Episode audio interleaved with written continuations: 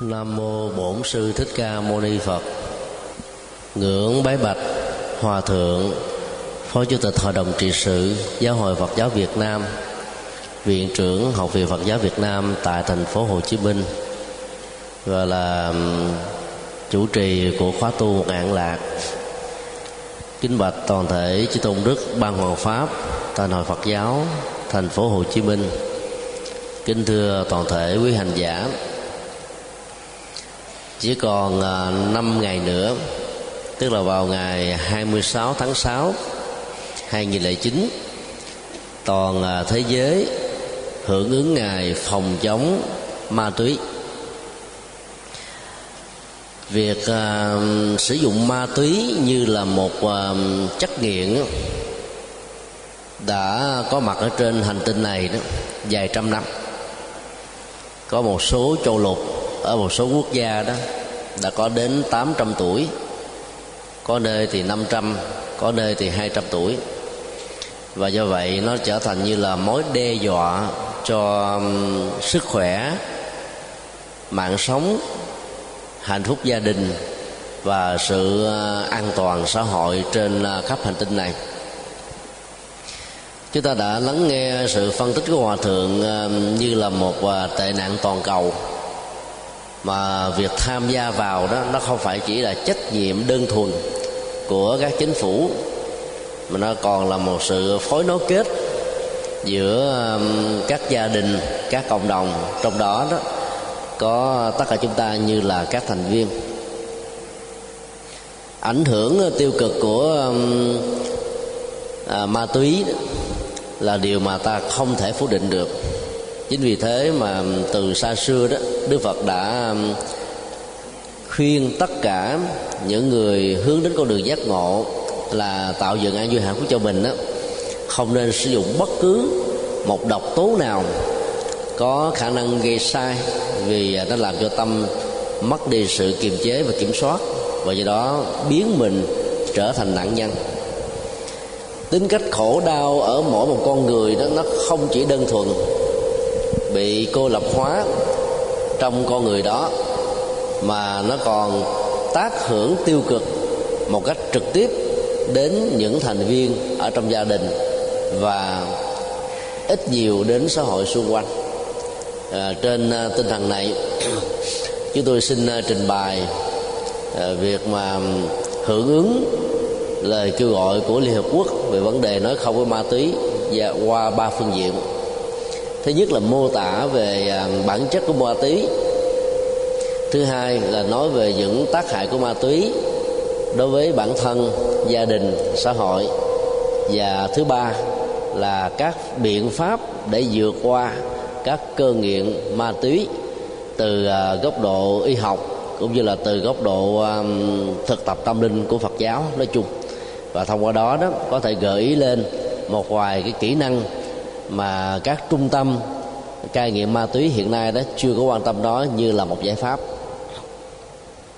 Trước nhất ta phải xác định rất rõ ma túy là một chất gây nghiện hoặc là nó có khả năng hướng thần dưới à, tác động tiêu cực một cách tự nhiên hay là nhân tạo, kéo đến một cái hậu quả nghiêm trọng là làm thay đổi cả tiến trình nhận thức và xử lý hành vi của con người mà hậu quả lớn nhất của đó đó là có thể dẫn đến những ờ, tệ nạn xã hội, làm cho xã hội trở nên rất là bất ổn. Các biến đổi về ờ, tâm sinh lý đối với người sử dụng ma túy là cực kỳ lớn. Cho nên lúc đầu khi chưa biết đến hoặc là nghe quảng cáo về, phần lớn giới trẻ đó có niềm đam mê là muốn thử để có ờ, được cơ hội trải nghiệm cái cảm giác hạnh phúc ảo như là đang ở trên thiên đường. Nhưng mỗi khi sự trải nghiệm được diễn ra thì việc thiết lập cái ờ, cảm giác bị nghiện về lệ thuộc về phương diện tâm lý và phương diện thể chất đã trở nên rất là nghiêm trọng. Hiếm ai một lần trải nghiệm qua mà không trở thành là con nghiện của cái loại tiêu thụ vốn tốn kém rất nhiều tiền bạc và ảnh hưởng đến sức khỏe và mạng sống này.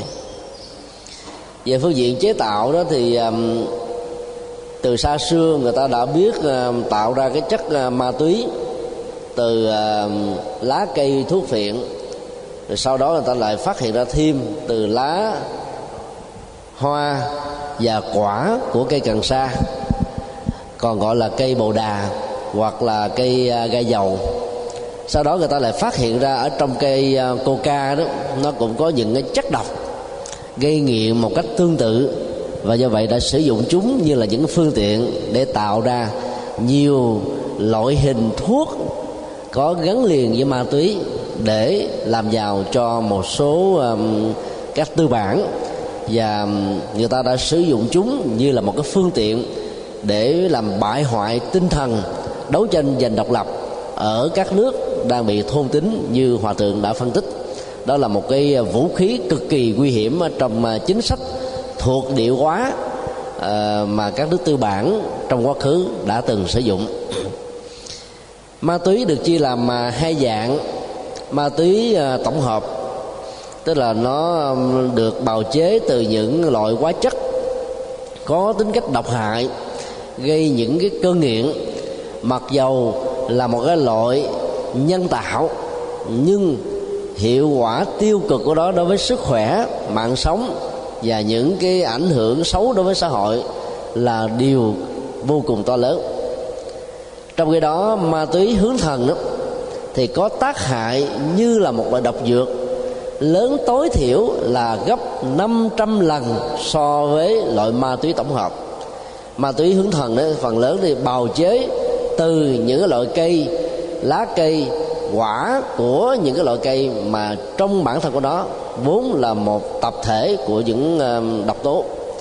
Cho nên ngày nay đó người ta đã phát triển cái dạng ờ, ma túy hướng thần để làm giàu. Bởi vì ờ, mỗi một liều lượng của nó tốn rất là nhiều tiền.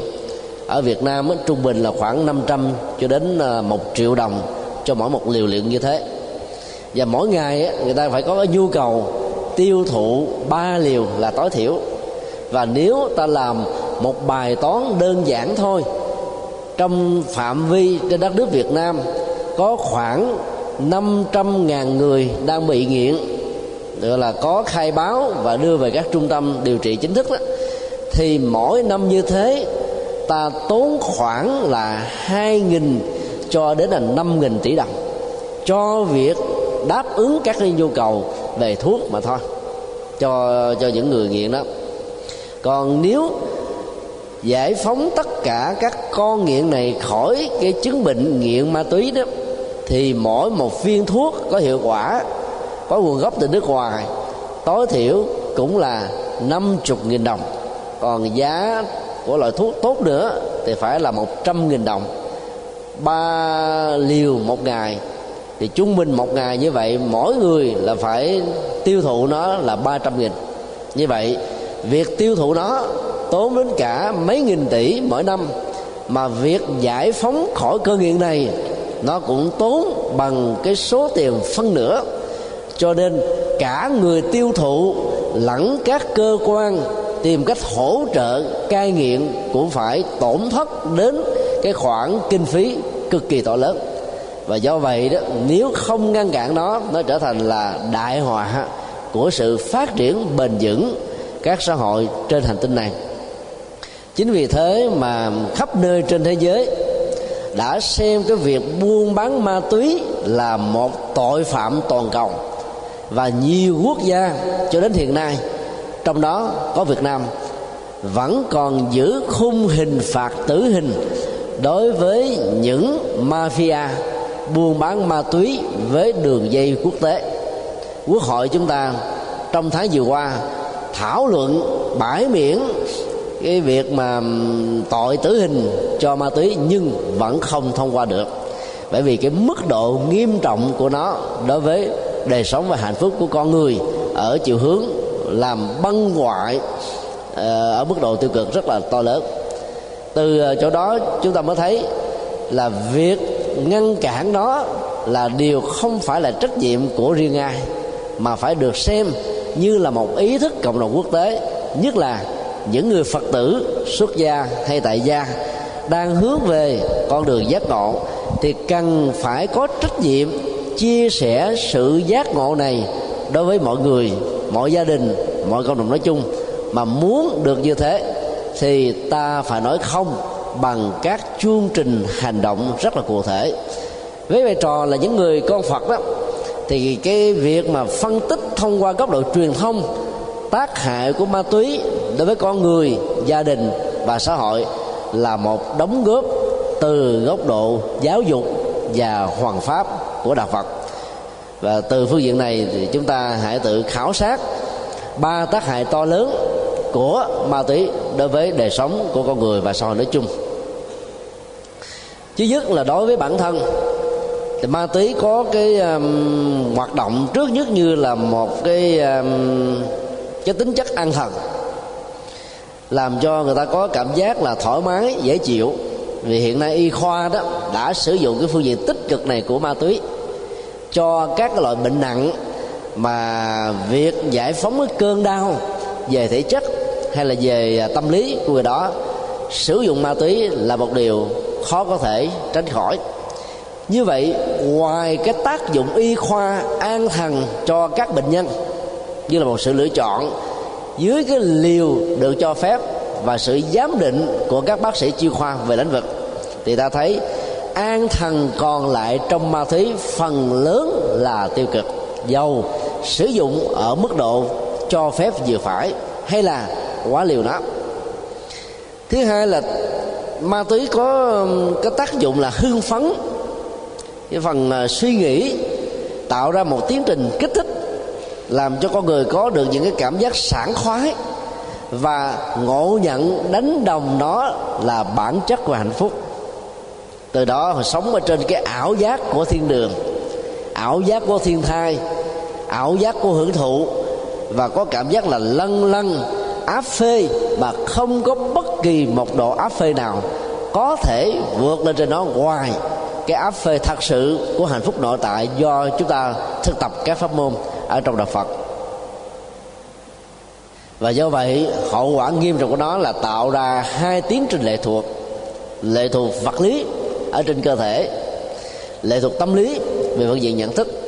Về phương diện um, vật lý đó thì chúng ta thấy là đến lúc cái cơn nghiện xuất hiện á, thì tiến trình vật vả mỏi mệt giả dưỡi bằng thân nó hành hạ, xé xác cơ thể của con người ra. Cảm thấy là nếu không đáp ứng cái nhu cầu bức thiết của đó thì người đó được xem như là cái người đã chết rồi vậy. Cho nên từ đó nó dẫn đến những cái tâm lý là làm thế nào để thỏa mãn. Và do vậy, cái tác dụng lệ thuộc vào tâm lý nó trở thành như là một sự giãn nở và chuông sinh. Cực kỳ to lớn từ góc độ đó chúng ta thấy là ảnh hưởng tiêu cực đến bản thân là là điều rất là nguy hại. Mà vấn đề truyền thông về các phương tiện truyền thông đó cần phải được đề cao ở mức độ quan trọng nhất. Đề cập đến ờ, ảnh hưởng sức khỏe về hệ hô hấp đó, thì các nhà chuyên gia về lĩnh vực này cho chúng ta biết là nó sẽ tăng cái tần số của hô hấp lên dẫn đến là cái ức chế về hệ hô hấp rồi có thể là làm à, phổi bị phù cấp tính tràn khí màng phổi xuất huyết phế nang hoặc là viêm phổi hay là lên những cơn um, hen phế quản thậm chí là ung thư phổi và dẫn đến cái chết một cách rất là đau đớn.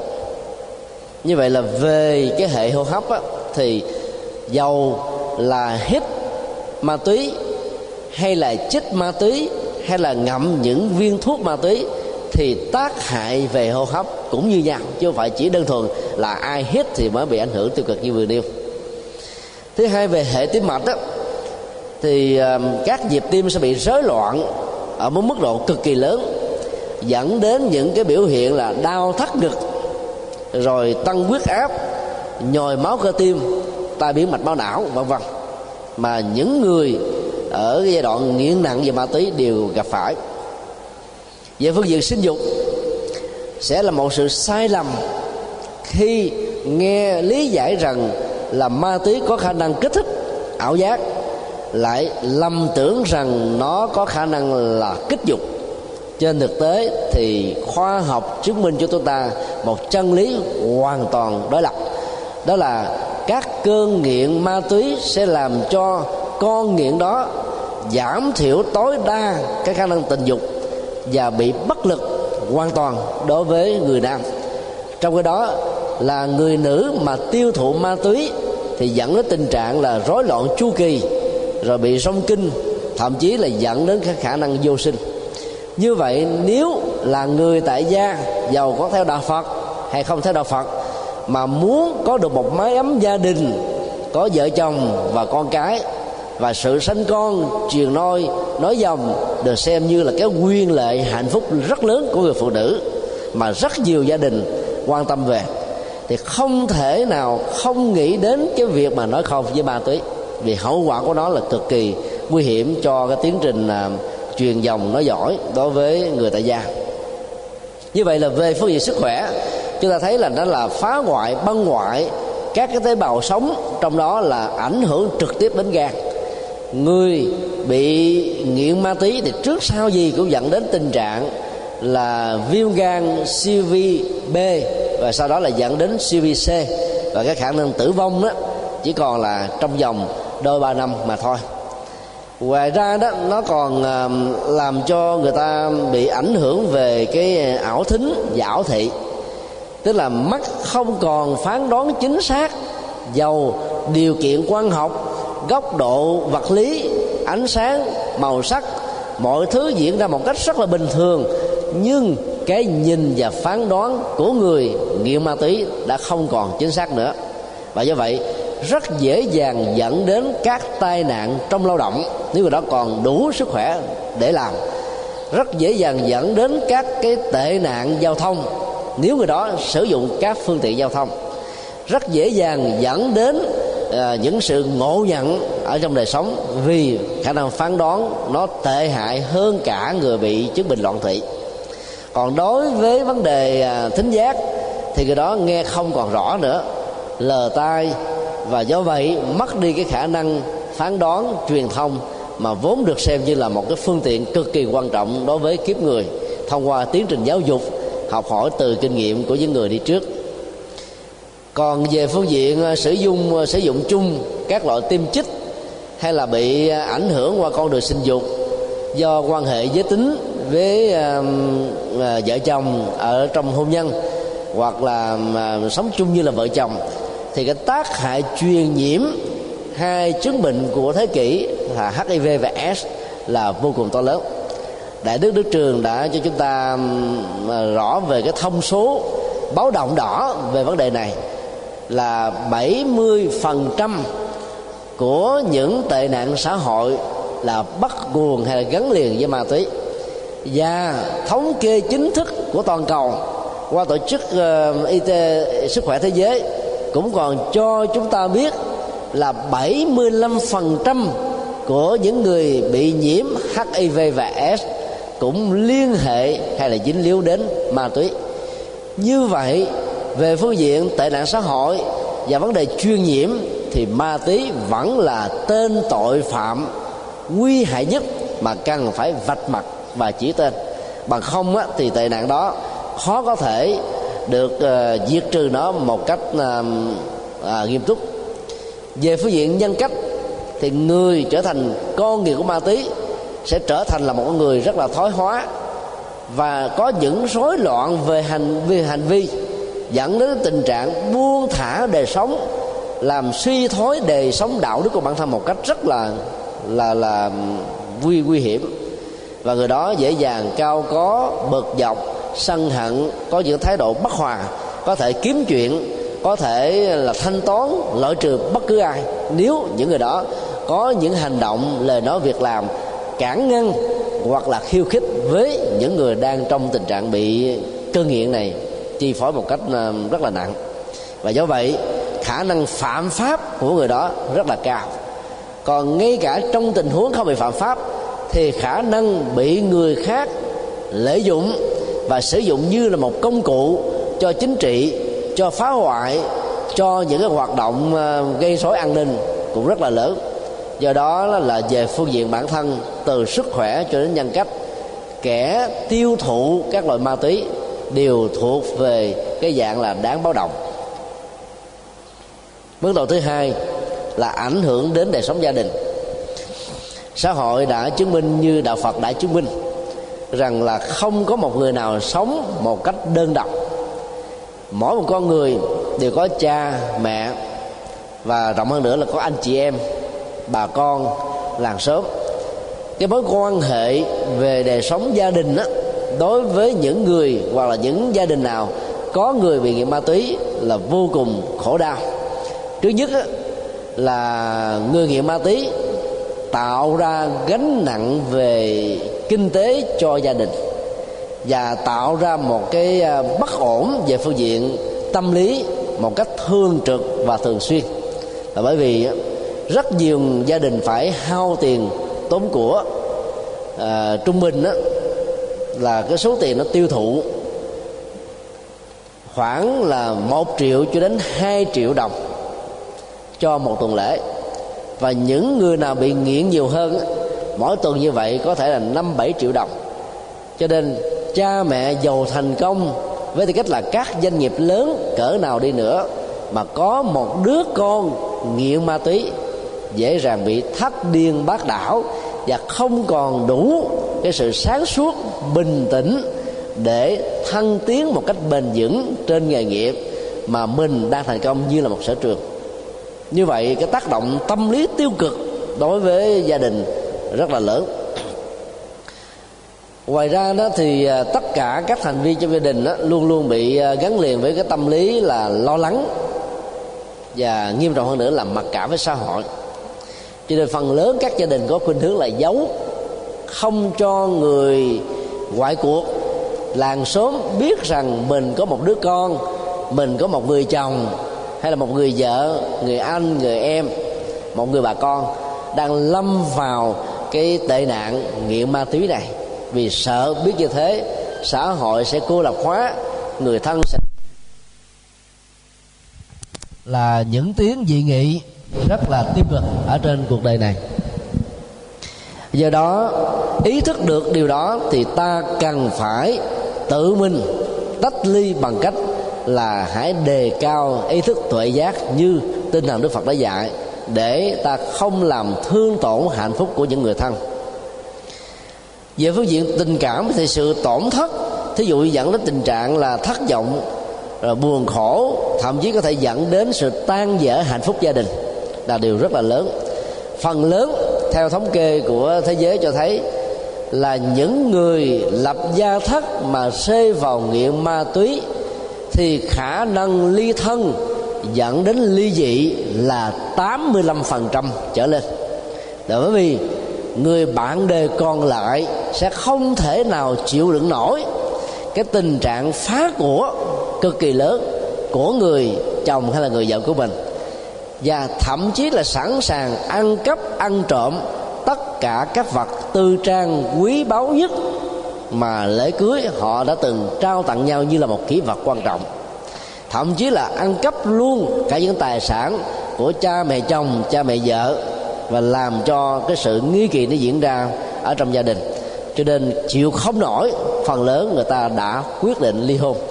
Chỉ có khoảng là 15% do vì cái tình thương và phần lớn là sự thương hại người ta cố gắng duy trì cái tình uh, uh, hôn nhân vì muốn bảo hộ cho con cái không bị mồ côi cha hay bị mồ côi mẹ do tình trạng cha mẹ không còn sống với nhau nữa. Thì người ta mới giữ nó mà thôi. Cái phần lớn là người ta đã quyết định một cách rất là dứt khoát.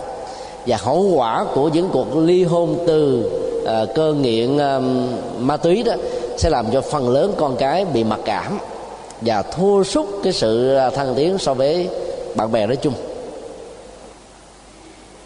Tác hại thứ ba là về phương diện xã hội. Việc mà làm giảm cái năng lực lao động của người đang bị nghiện ma túy rất là lớn, tại vì cái sức khỏe của người đó bị giảm một cách là nghiêm trọng cho nên người đó không còn đủ sức để làm tất cả những việc làm tay chân hay là việc làm trí óc mà trước đây mình đã từng làm và thành công. Điều đó nó dẫn đến sự thiệt hại kinh tế của xã hội và toàn cầu.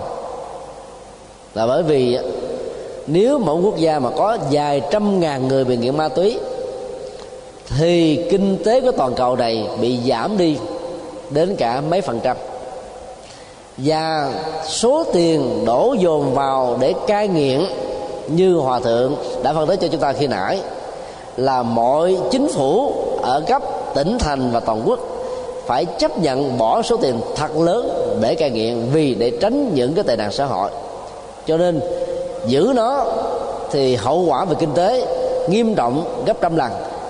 Ngăn cản nó bằng những nỗ lực cai nghiện thì nó vẫn làm làm tổn giảm lên kinh tế của quốc gia nhưng ta không còn bất kỳ một sự lựa chọn nào khác. Chính vì thế mà việc tổn giảm ngân sách của nhà nước là điều mà chúng ta cần phải chấp nhận. Nếu ta muốn cái tệ nạn đó không diễn ra ở một bệnh viện lớn ở trên xã hội và toàn cầu nói chung.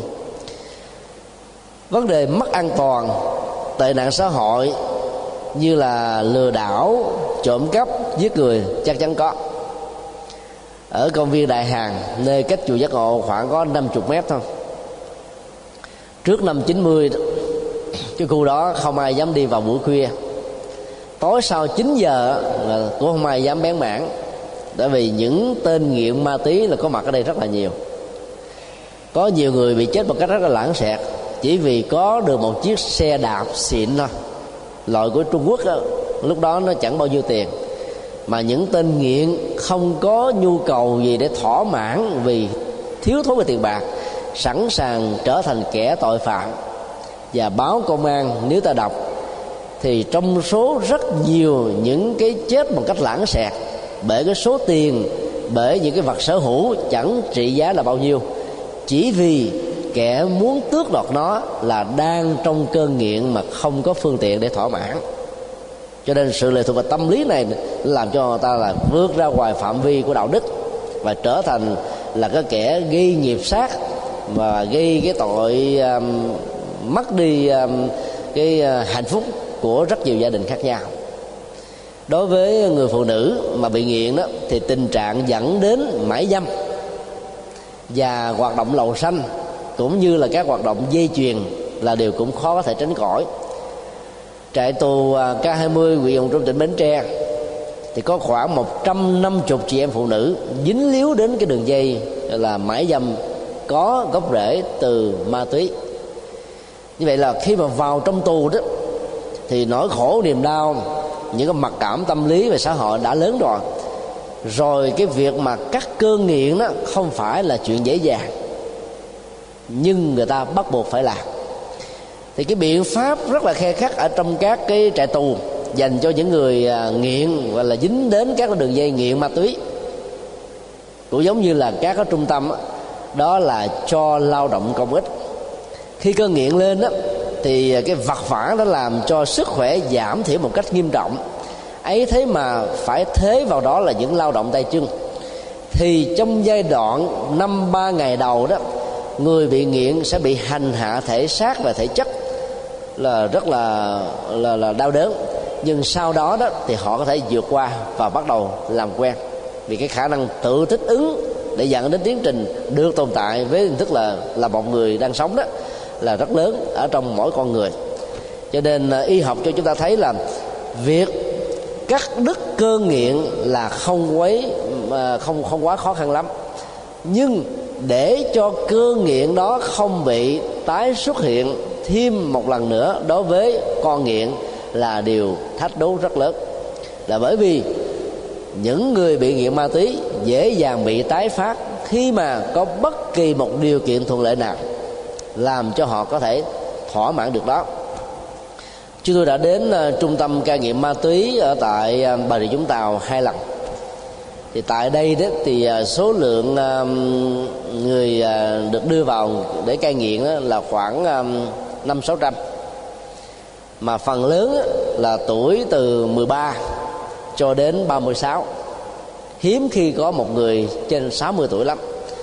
Như vậy là phần lớn là thanh thiếu niên nghiện ma túy, phát xuất từ cái nhìn sai lầm rằng ma túy là một cái phương tiện để họ trải nghiệm được cái hạnh phúc cao nhất ở trên cuộc đời. Và khi bị dướng vào rồi đó thì họ mất ly cả tương lai trong số đó nó có chia làm ba loại. Loại do không có hạnh phúc gia đình dẫn đến cái sự buồn tuổi và khi giao lưu với xã hội gặp phải một người bạn xấu cho nên đó, là muốn quên đi nỗi buồn nỗi đau bằng cách là hưởng những cái này cuối cùng biến mình trở thành nạn nhân đau khổ nhiều hơn.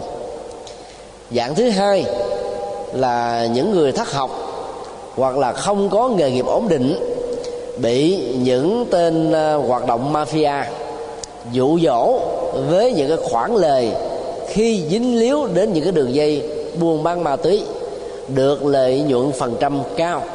Cho nên là người ta đã lao vào những nghề nghiệp đó. Khi bán cho người khác người khác mua với giá tiền cao, thì bản thân của những người bán và dính líu trong đường dây này đều có một cái kích thích tâm lý rằng là không biết nó như thế nào mà người ta sẵn sàng tốn tiền như thế?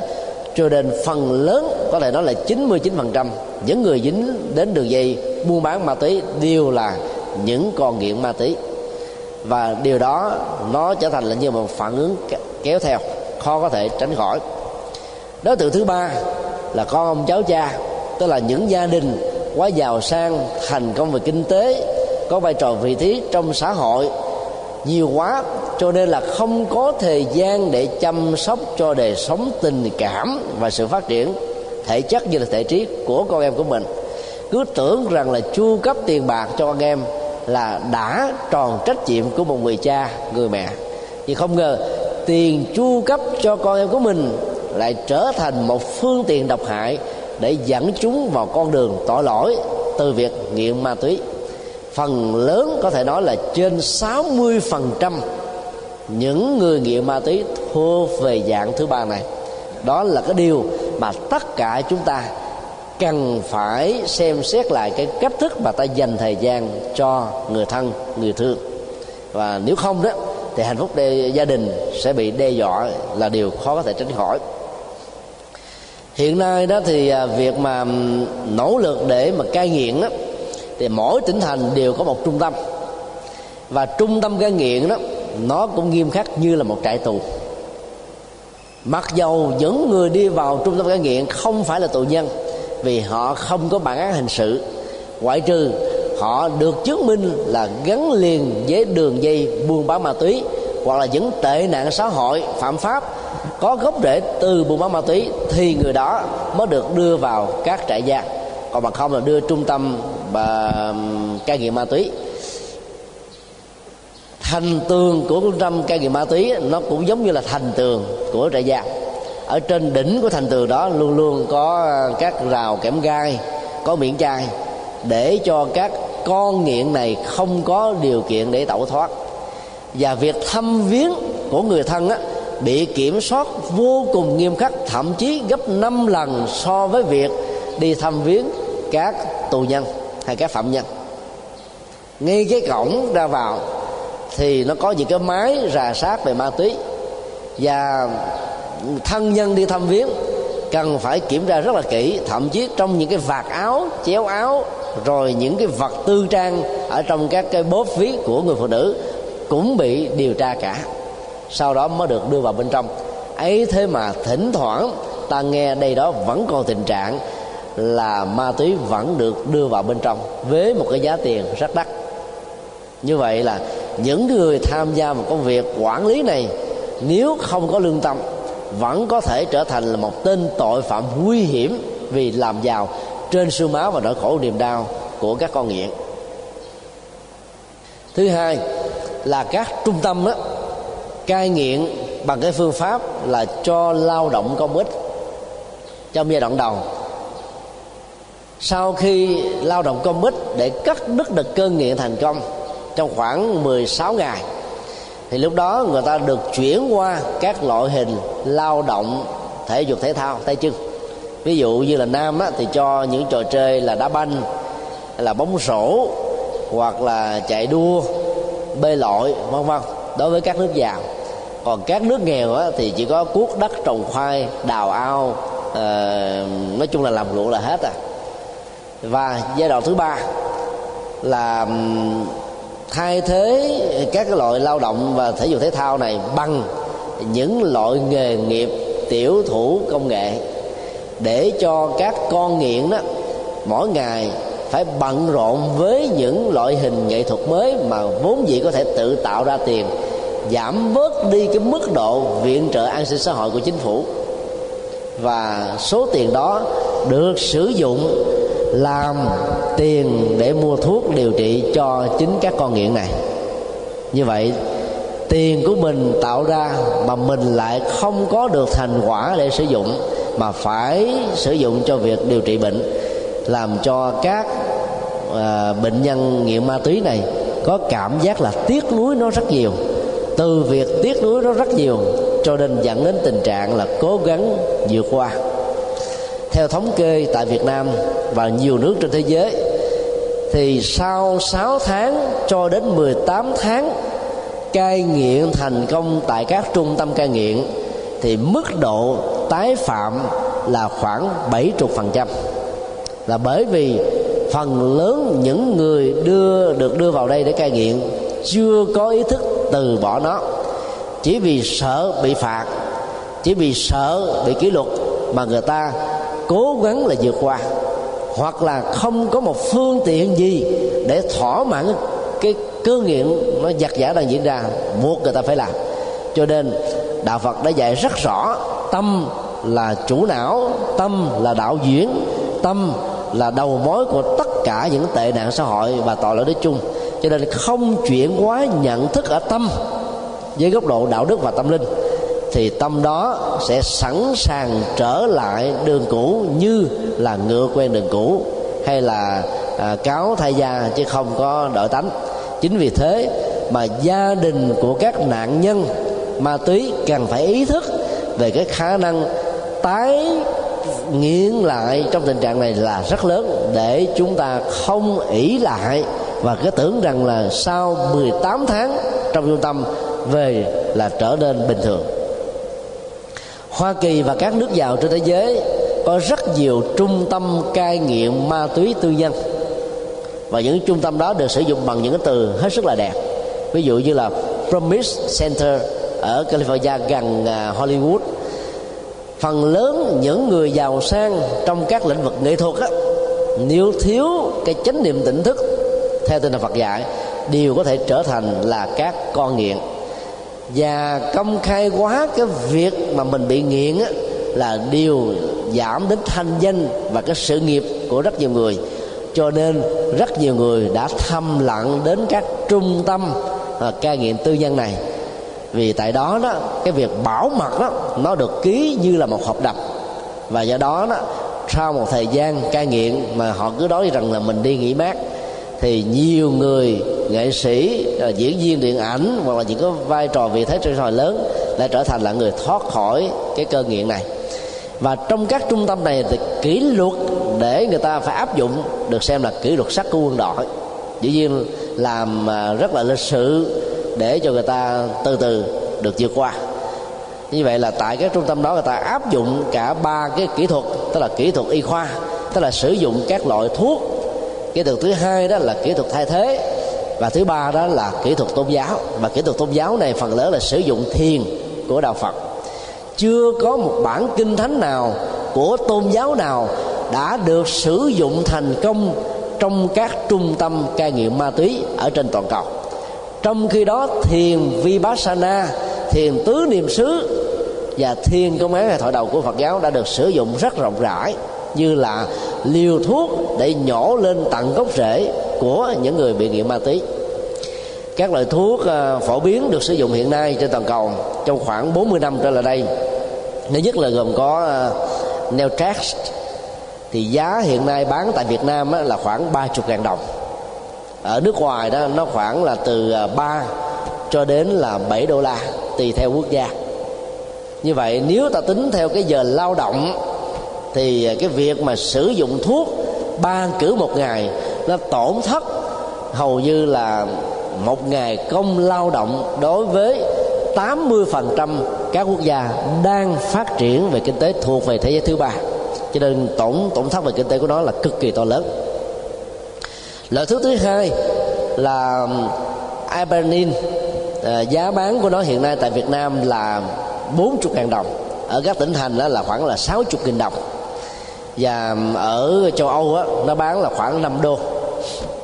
Như vậy là nó có khả năng trị liệu để giúp cho người ta vượt qua cơn nghiện á, khá thành công và giảm thiểu tối đa các cái phản ứng phụ về vấn đề sức khỏe. Loại thuốc thứ ba là prepaid. Thì giá bán hiện nay là 45 nghìn à, một viên ở tại Việt Nam. Và ở Mỹ đó thì khoảng là hai đô rưỡi cho đến 4 đô la. Ở châu Đông là khoảng 5 đô la như vậy thì chúng ta thấy là ba loại thuốc này đó được sử dụng một cách khá thành công trong vòng 40 năm qua. Như hiện nay đó nó có một cái loại thuốc mới mà Sài Gòn và Hải Phòng vừa thử nghiệm trong vòng một năm thì hiệu quả được đánh giá là rất cao. Tên loại thuốc đó là uh, methadone. Uh, trong tháng đầu tiên sử dụng đó thì khoảng 75% các con nghiện đã thành công tức là dứt được cái ờ, cắt đứt được cái cơ nghiện tháng thứ hai sử dụng đó thì um, khoảng ba chục phần trăm người là bị dính vào cái nghiện mà chưa dứt bỏ được thôi. Hay nói cái khác là gần như là 70% là thành công. Đến tháng thứ ba là mức độ thành công nó lên tới là 87% còn khoảng trung bình là 10 cho đến 13% là không thành công. Đối với những đối tượng có mức độ nghiện từ 2 năm trở lên. Như vậy là cái loại thuốc mới này được xem như là vị cứu tinh cực kỳ quan trọng cho cái tệ nạn xã hội toàn cầu, hay là cho cái mối đe dọa về an ninh hay là hạnh phúc và sức khỏe như là tuổi thọ toàn cầu này. Nếu cái việc trải nghiệm cái loại thuốc mới này trong vòng 2 năm nữa mà được chứng minh là không có những cái phản ứng phụ về tim mạch sức khỏe thì nó được xem là giải pháp tối ưu hiện nay. À, tại Sài Gòn và Hải Phòng đó thì có một số uh, báo cáo cho thấy là việc sử dụng thuốc này nó làm giảm đến cái khả năng uh, tình dục của uh, những người bị bệnh. Mặc dầu là nó trị dứt được cái cơn nghiện nhưng uh, điều đó cũng là một cái dấu hiệu mà người ta đang đáng lo ngại. Dù sao đi nữa nếu ta so sánh không được điều trị bằng loại thuốc này thì cái khả năng mà hoạt động tính dục dẫn đến sự um, hư hoại về hạnh phúc gia đình đó, ở phần lớn người tại gia cũng là rất là cao. Còn sử dụng thuốc này mặc dù cũng ảnh hưởng đến những cái chứng bệnh bất lực nhưng ngược lại đó nó không bị tệ nạn xã hội không bị tệ nạn gia đình và không bị gọi là yếu thọ đối với uh, từng bản thân, thì chúng tôi cho rằng cái vấn đề chọn lựa trong tình thế này vẫn là giải pháp tốt nhất. Nếu các trung tâm cai nghiện chưa biết sử dụng các phương pháp tâm linh của Phật giáo đã cung ứng, thì nó vẫn là một cái mà chúng ta vẫn xem là cái giải pháp tối ưu hàng đầu.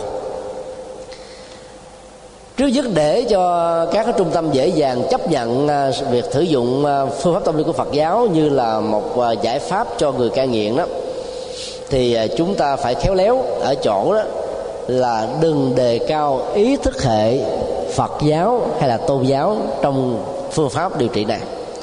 Thiền, vượt khỏi tôn giáo.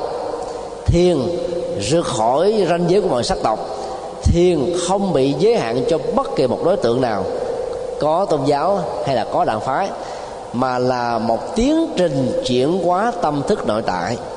Cho nên ta phải lấy cái mốc và cái ờ, mấu chốt quan trọng này, để cho các trung tâm dễ dàng chấp nhận những giải pháp đề xuất của chúng ta. Điều thứ hai là nếu một hành giả nào muốn đề xuất các giải pháp như là niệm phật hay là trì chú để giúp cho các bệnh nhân có thể vượt qua, thì ta dễ dàng khó có thể được chấp nhận, vì yếu tính tôn giáo của nó nó đã quá rõ ràng qua danh hiệu qua danh sưng qua cách thức thực tập.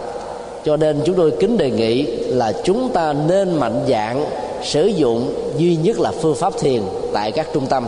Nếu chúng ta muốn mức độ được chấp nhận nó khá cao.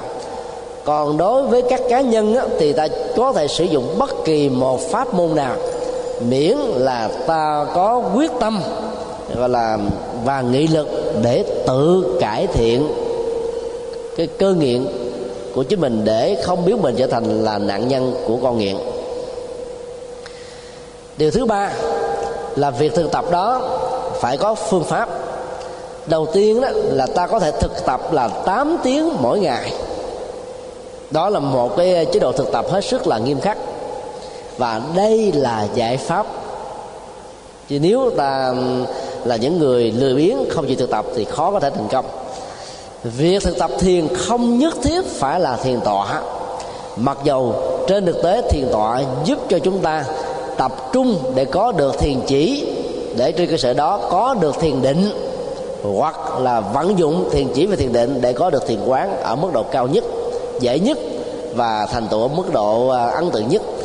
Nhưng đối với một số người có những cái chứng bệnh, ví dụ như là thấp khớp, đau nhức xương khớp thoát vị đĩa điểm, hoặc là những cái chứng bệnh già, nhức mỏi, vân vân. Thì việc ngồi trong tư thế hoa sen hay là tư thế bán hoa sen là một thách đố làm cho họ khó có thể thành công.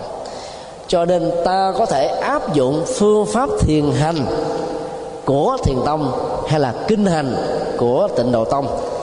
Thiền hành có một cái hay, nếu ta áp dụng thiền công án hay là thổi đầu lúc đó các hành giả theo dõi hơi thở, ra và vào thật sâu, nhẹ nhàng, thư thái, không có ờ, cưỡng chế, không gây áp lực, không nỗ lực quá mức, mà để cho nó diễn ra như là một cái phản ứng rất là tự nhiên và thoải mái. Và tâm niệm chúng ta trước cũng như là sau, nhớ duy nhất một công án hay là một câu thổi đầu ví dụ, trước khi cha mẹ ta chưa có mặt trên dương trần, thì cái gọi là tôi ngày hôm nay là cái gì? Nếu ta truy nguyên, ta không có giải pháp. Ta có không thể có một giải đáp về logic được. Vì mẹ mình chưa có, cha mình chưa có, lấy đâu mà có mình. Cho nên đặt ra một câu hỏi mà gốc rễ của nó là vô lý về phương lượng logic để ngăn cản và chặn đứng một cách thành công thói quen tìm kiếm của ý thức để cho chúng ta dễ dàng tập trung vào trong thiền chỉ và thiền định một cách dễ dàng. Còn đối với những người tu theo thiền vipassana tức là nhìn thẩm thấu nhìn sâu sắc những diễn tiến ở trên hiện tại đối với bốn đối tượng là thân như là một tổ hợp tâm vật lý à, gồm có bốn yếu tố đất nước gió lửa và thể hiện rộng ra là 36 thể trượt để chúng ta không dễ dàng chấp nó là tôi và cái được gọi là tôi không nên bị khổ đau bởi những cái không thỏa mãn nhu cầu uh, cơ nghiện của nó. Rồi thứ hai là ta quán chiếu dòng à, cảm xúc đang diễn ra trong cơ thể cảm xúc ảo giác cảm xúc bị kích thích cảm xúc đê mê cảm xúc lăn lăn như là ở cực lạc cảm xúc là đang ở tiêu mộng liệt cả là cảnh. Cảm xúc ờ, nghĩ rằng là mình không có đó là sống không nổi, phải bị chết đi. Đều là những cảm xúc ảo chỉ diễn ra ở trên phản ứng của bộ não mà thôi. Chứ nó không phải là một hạnh phúc đích thực. Hạnh phúc đích thực phải là hạnh phúc mang tính vô điều kiện và nó là một cái tiến trình như là kết quả tự nhiên của sự hành trì. Ta không muốn nó cũng đến ta muốn đuổi, nó cũng không đi. Ta không nghĩ đến, không mong cầu, nó vẫn có. Còn cái hạnh phúc nào mà phải có điều kiện, phải có sự chu cấp, phải có sự thỏa mãn, phải có những cái hỗ trợ, thì đều là những hạnh phúc tạm thời. Huống hồ là ảo giác của ma túy lại càng đi ngược lại vì nó tạo ra cái sự lệ thuộc tâm lý cực kỳ lớn. Thứ hai là ta phải quán chiếu và thấy rất rõ cái ảo giác của hạnh phúc ở trong dòng cảm xúc của đối với những người bị nghiện chính là khổ đau.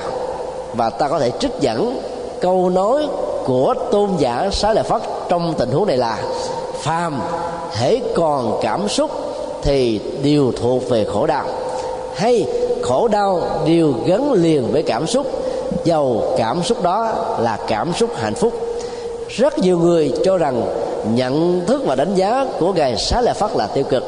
Nhưng họ không thấy rõ là khổ đau hay là hạnh phúc là hai cái đầu của một vấn đề.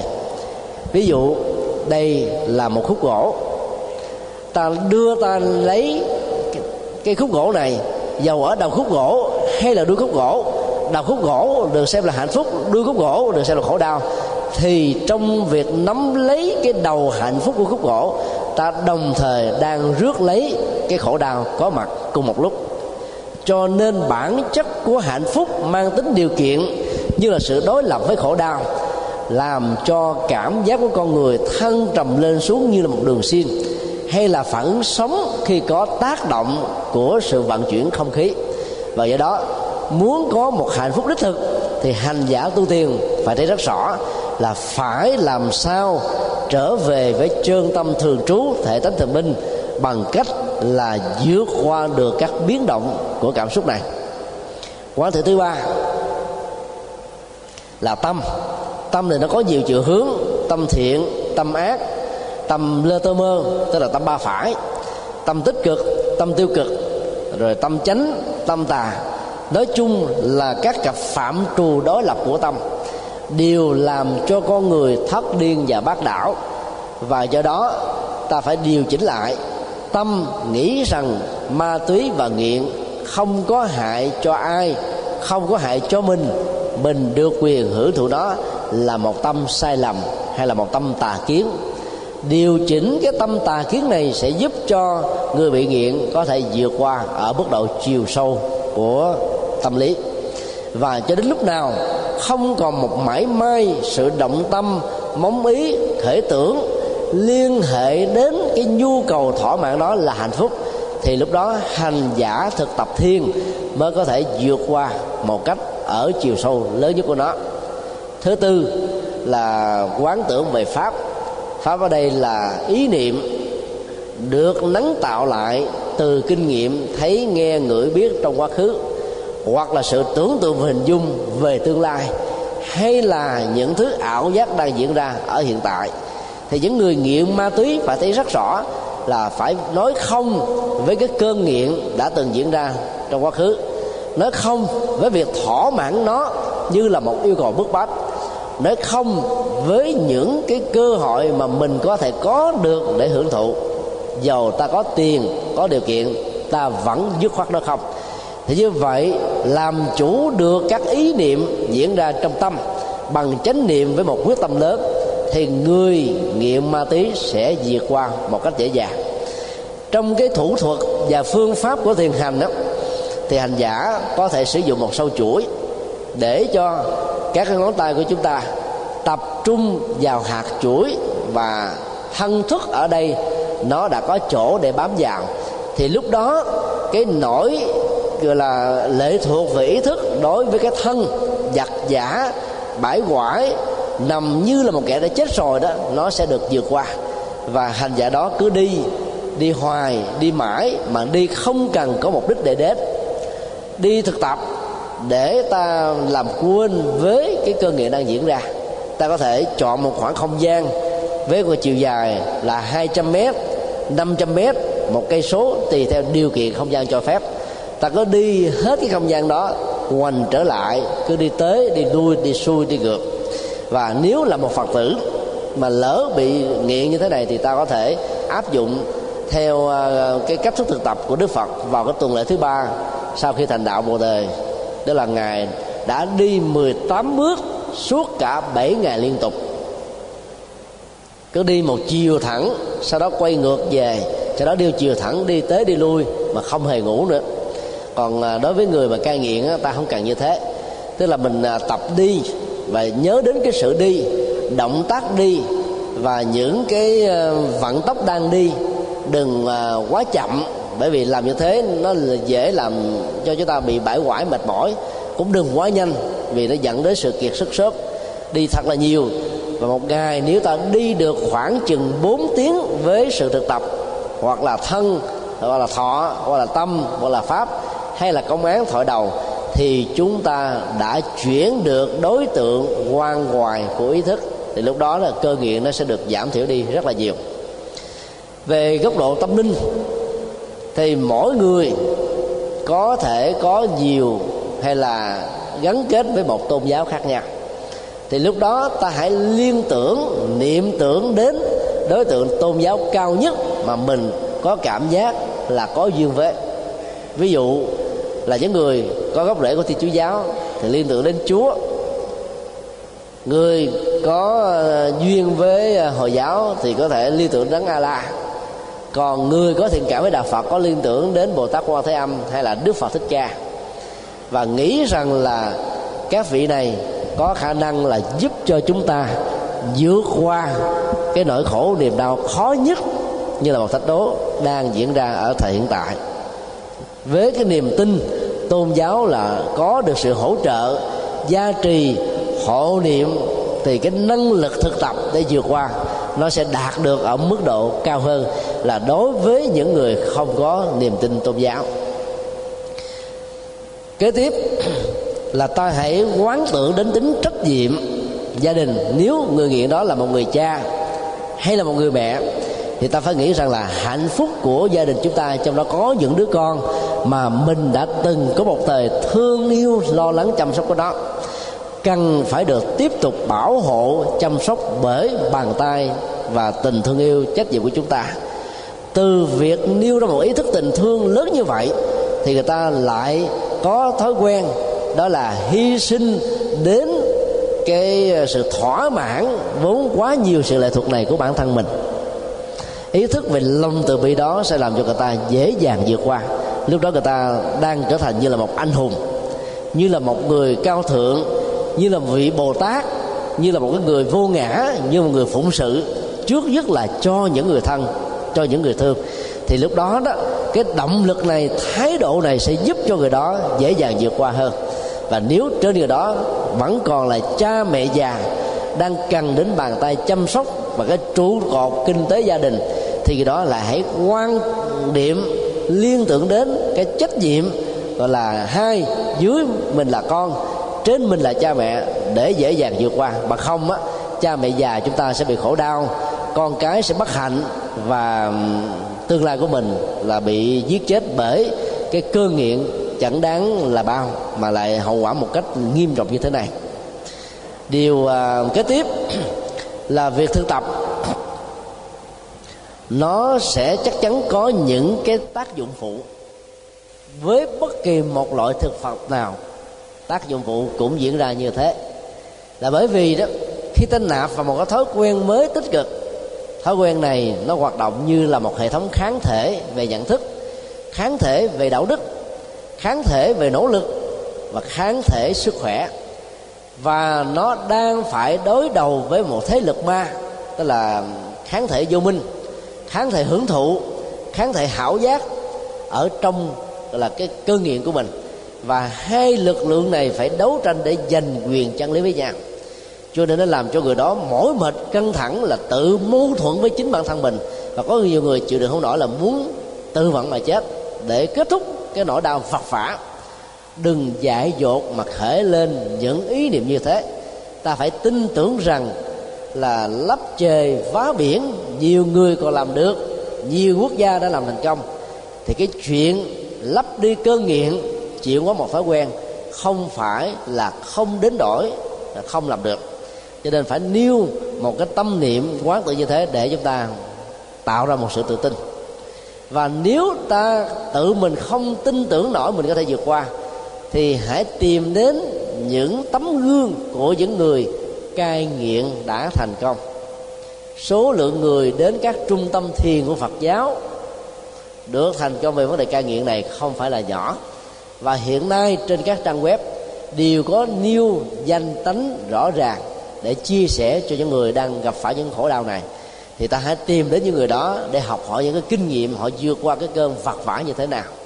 Và đặc biệt là hãy đến trực tiếp các cái trung tâm thành công để ta tìm sự tư vấn tâm linh của những người hướng dẫn. Cái khả năng thực tập của thiền nó chuyển hóa. Ở trong kinh tạng Bali đó, Đức Phật nói, người thực tập thiền phải quán tưởng. Ở trong 16 pháp quán niệm, nó có một cái quán niệm như thế này. Cảm giác an lạc toàn thân, tôi thở ra. Cảm giác an lạc toàn thân, tôi thở vào. Ở đây chúng ta thấy là cái tiến trình quán tưởng đóng một vai trò quan trọng dĩ nhiên là cái người đang bị nghiện làm sao mà có an lạc được. Đang bị thúc bách về cảm xúc, đau khổ về thân thể, mỏi mệt về tinh thần, bại hoại về thể chất và đang là một người sống mà cũng ra sống mà chết cũng chẳng ra chết thì làm sao có thể có được an lạc được. Nhưng cái sự quán tưởng lúc đầu là một tiến trình nhân tạo, nhưng về lâu về dài nó sẽ trở thành là một tiến trình tự nhiên tại sao như thế? Vì ý thức của con người đó, nó có khả năng tự điều khiển như là tổng tư lệnh quân đội cho cả tiến trình nhận thức và điều chỉnh hành vi của con người. Cho nên cái quán tưởng này là một tiến trình là tự kỷ ám thị tích cực. Ta hãy quán tưởng, an lạc toàn thân, tôi thở ra và thở vào. Lúc đó ta phải liên tưởng rằng làn da, thế thịt tế bào, lỗ chân lông rồi xương cốt tùy phế thận tất cả những thứ mà tạo nên cái cơ thể vật chất này nó đang thấm bởi cái chất lượng an lạc bởi cái chất liệu gọi là hạnh phúc và bởi cái um, yếu tố hạnh phúc an vui một cách uh, lâu dài. Ta cứ liên tưởng như thế thì lúc đầu đó nó có cái cảm giác là khống chế để phủ trùm cái um, cái cơ nghiệp đang diễn ra. Như vậy lâu về dài đó nó tạo ra thiệt.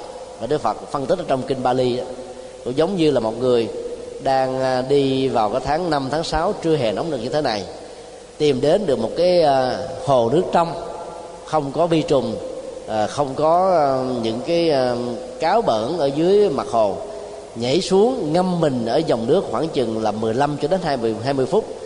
Sau đó rời khỏi ao nước này rồi đến tới một cái um, cây đại thụ gió thổi mát ngã xuống là có một cái giấc ngủ ngon lành liền. Thì tất cả những sự mỏi mệt nặng nhọc trên cơ thể đó, nó được xem là thư giãn, rất là nhanh. Cho nên khi mà ta thực tập là hít thở ra vào, an lạc toàn thân, thì ta phải để cho các cơ bắp của mình nó được thư giãn. Bởi vì nếu các cơ bắp mà không thư giãn thì tâm không bao giờ có được hạnh phúc. Lúc đó ta phải quán tưởng đến các cơ bắp của chân, rồi những cái um, cái cái à, thần kinh của tai thần kinh cốt cổ thần kinh uh, sống thần kinh ngoại biên thần kinh cảm giác đều đang được thư giãn một cách trọn vẹn. Và để quán tự như thế dễ dàng được thành công á thì ta có thể là nằm trong một tư thế thoải mái không có gối hít thở và quán tưởng. Hoặc là đang đi đó thì ta cũng liên tưởng như thế. Và để cho tướng đi nó được tự tại nhẹ nhàng đừng có câu thúc như là bị rượt đuổi đừng có lề mề như là kẻ kiệt sức muốn chết. Ờ, đừng có quá gượng gạo như là một cái robot mà phải hết sức là tự nhiên. Ta để ý và nhờ người khác quan sát để ý dùm. Thì lúc đó, đó là cái sự để ý này nó sẽ giúp cho mình được vượt qua.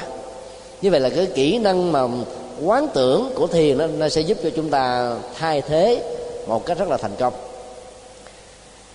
Điều ờ, khá ấn tượng là các trung tâm cai nghiện hiện nay đó là mời các vị ờ, hướng dẫn